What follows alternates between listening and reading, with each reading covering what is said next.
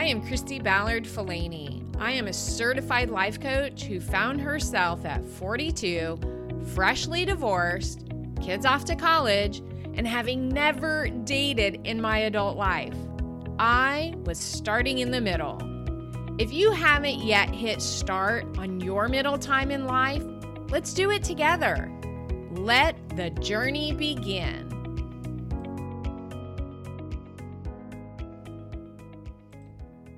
Hello, everyone, and thank you for joining me on my very first episode of Starting in the Middle. So, today I want to talk to you about self help or personal development, as some might call it. So, I just want to forewarn you that I am a bit of a storyteller. I love sharing funny stories of things that have happened to me along my journey, and my hope is that you will laugh, Maybe you will be able to identify with some of the mishaps that I've had, or maybe even learn a little bit of something that you can utilize along the way. So, the first story I want to tell you is about when I was newly divorced. I had never dated in my adult life, so I was fresh on the dating scene. And I once dated this guy who came over on a Saturday afternoon and we were just kind of hanging out and spending some time together. And I remembered that there was some work that I needed to get taken care of.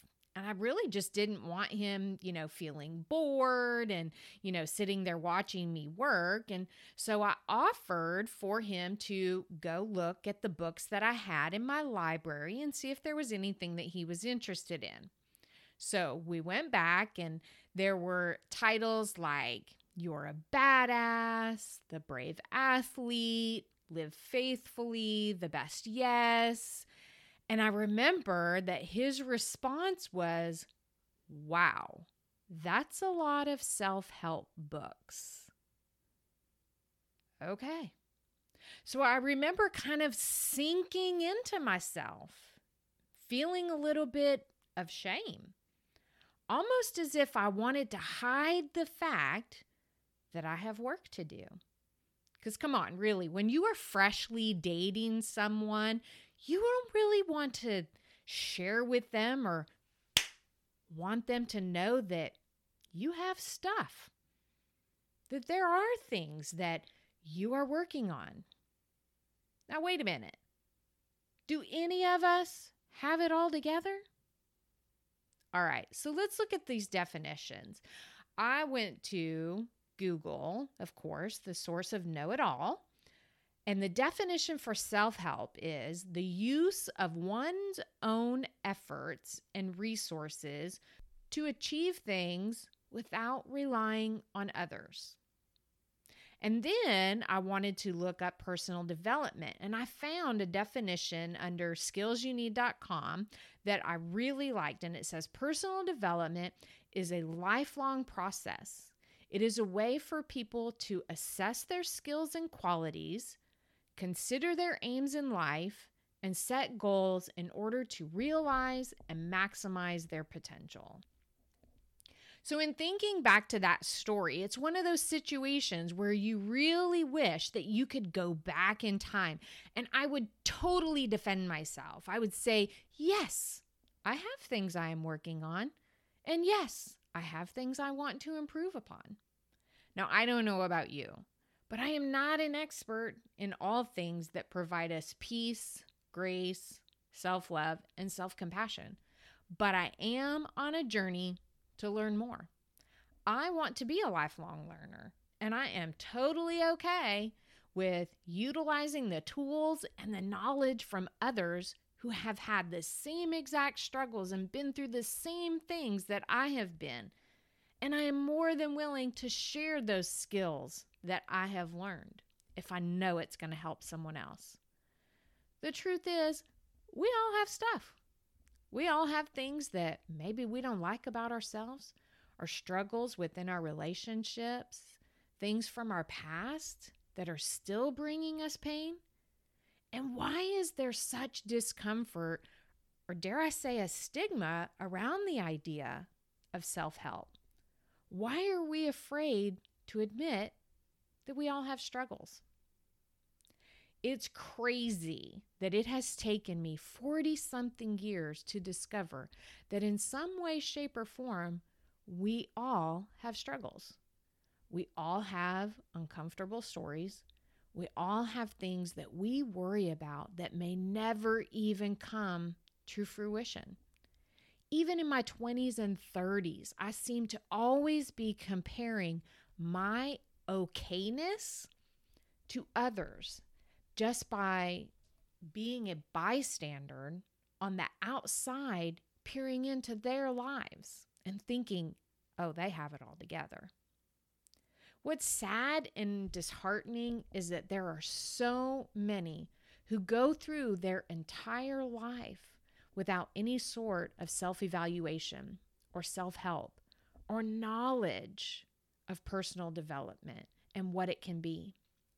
They just spend their lives thinking that there is something wrong with them or that they are less than. So while some people toss around the phrase self help, it is as if it is something to look down upon or reason to ridicule or critique. I want to encourage you that utilizing self help or personal development books, podcasts, blogs doesn't mean that you're weak and it doesn't mean that something must be wrong with you. You are lovable and enough just the way you are. It means that you are taking the necessary steps to take care of yourself. When we are able to recognize that every single one of us is fighting some kind of internal battle, which generally happens in our brain, not only are we able to have more compassion for ourselves, but we're also able to have more compassion for each other. So I want to encourage you to allow that self reflection. Is there something that you could use a little help with? Something that you want to work on? Working on yourself doesn't mean that there's anything wrong with you. It just means that you are having the human experience.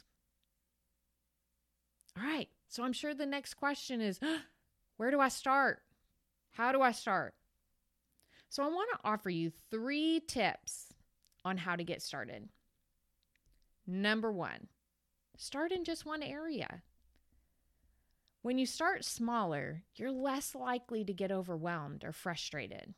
Also, when you focus on just that one area, you slowly start to see the changes happening in not just that area, but all areas of your life.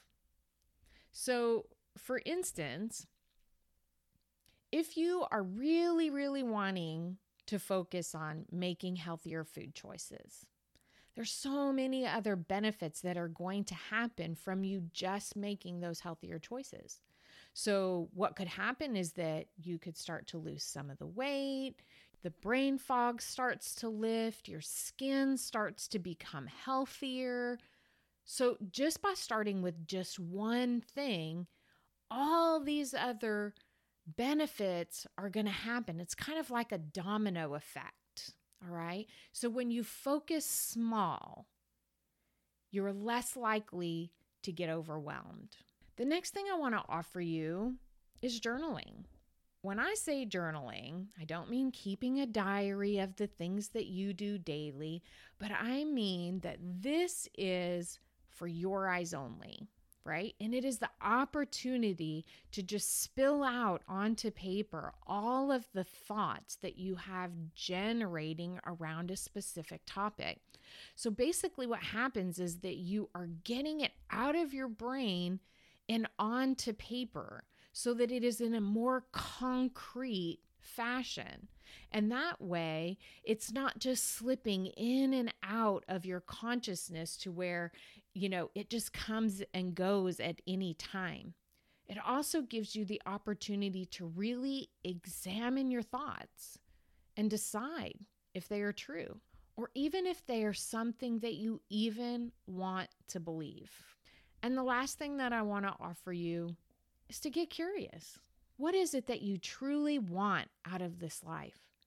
When we get to this middle point in our lives, we start to wonder what more there is. And only you can answer that question. So be curious. What are the things that you would like to do? What are some of the new things that you would love to try? You are the one in charge of writing your own story. So get really curious about what you want your story to be. So I used to have this really bad habit of scrolling through Facebook. And of course, you would see all the wonderful pictures that people would post of them living their best life. It used to get me down with thoughts of, look at their wonderful life, until I finally said to myself, hey, you have the power to create anything you want in this life. You just have to have the courage to do it. So, thinking back on all those books, do you know what all those books were about? Do you know what they were all for? Discovery. You see, some of us get to this midpoint in life and we find ourselves facing uncertain circumstances. We hadn't really thought about such things as the empty nest or going through life changes like divorce. Or for some of us, we get to this point and we have no idea what's next. So each of those books represents a mind shift where in the beginning I started to think, well, who am I? if I'm not a wife, if I don't have children at home to take care of or take back and forth to practice or make sure there's food on the table every night.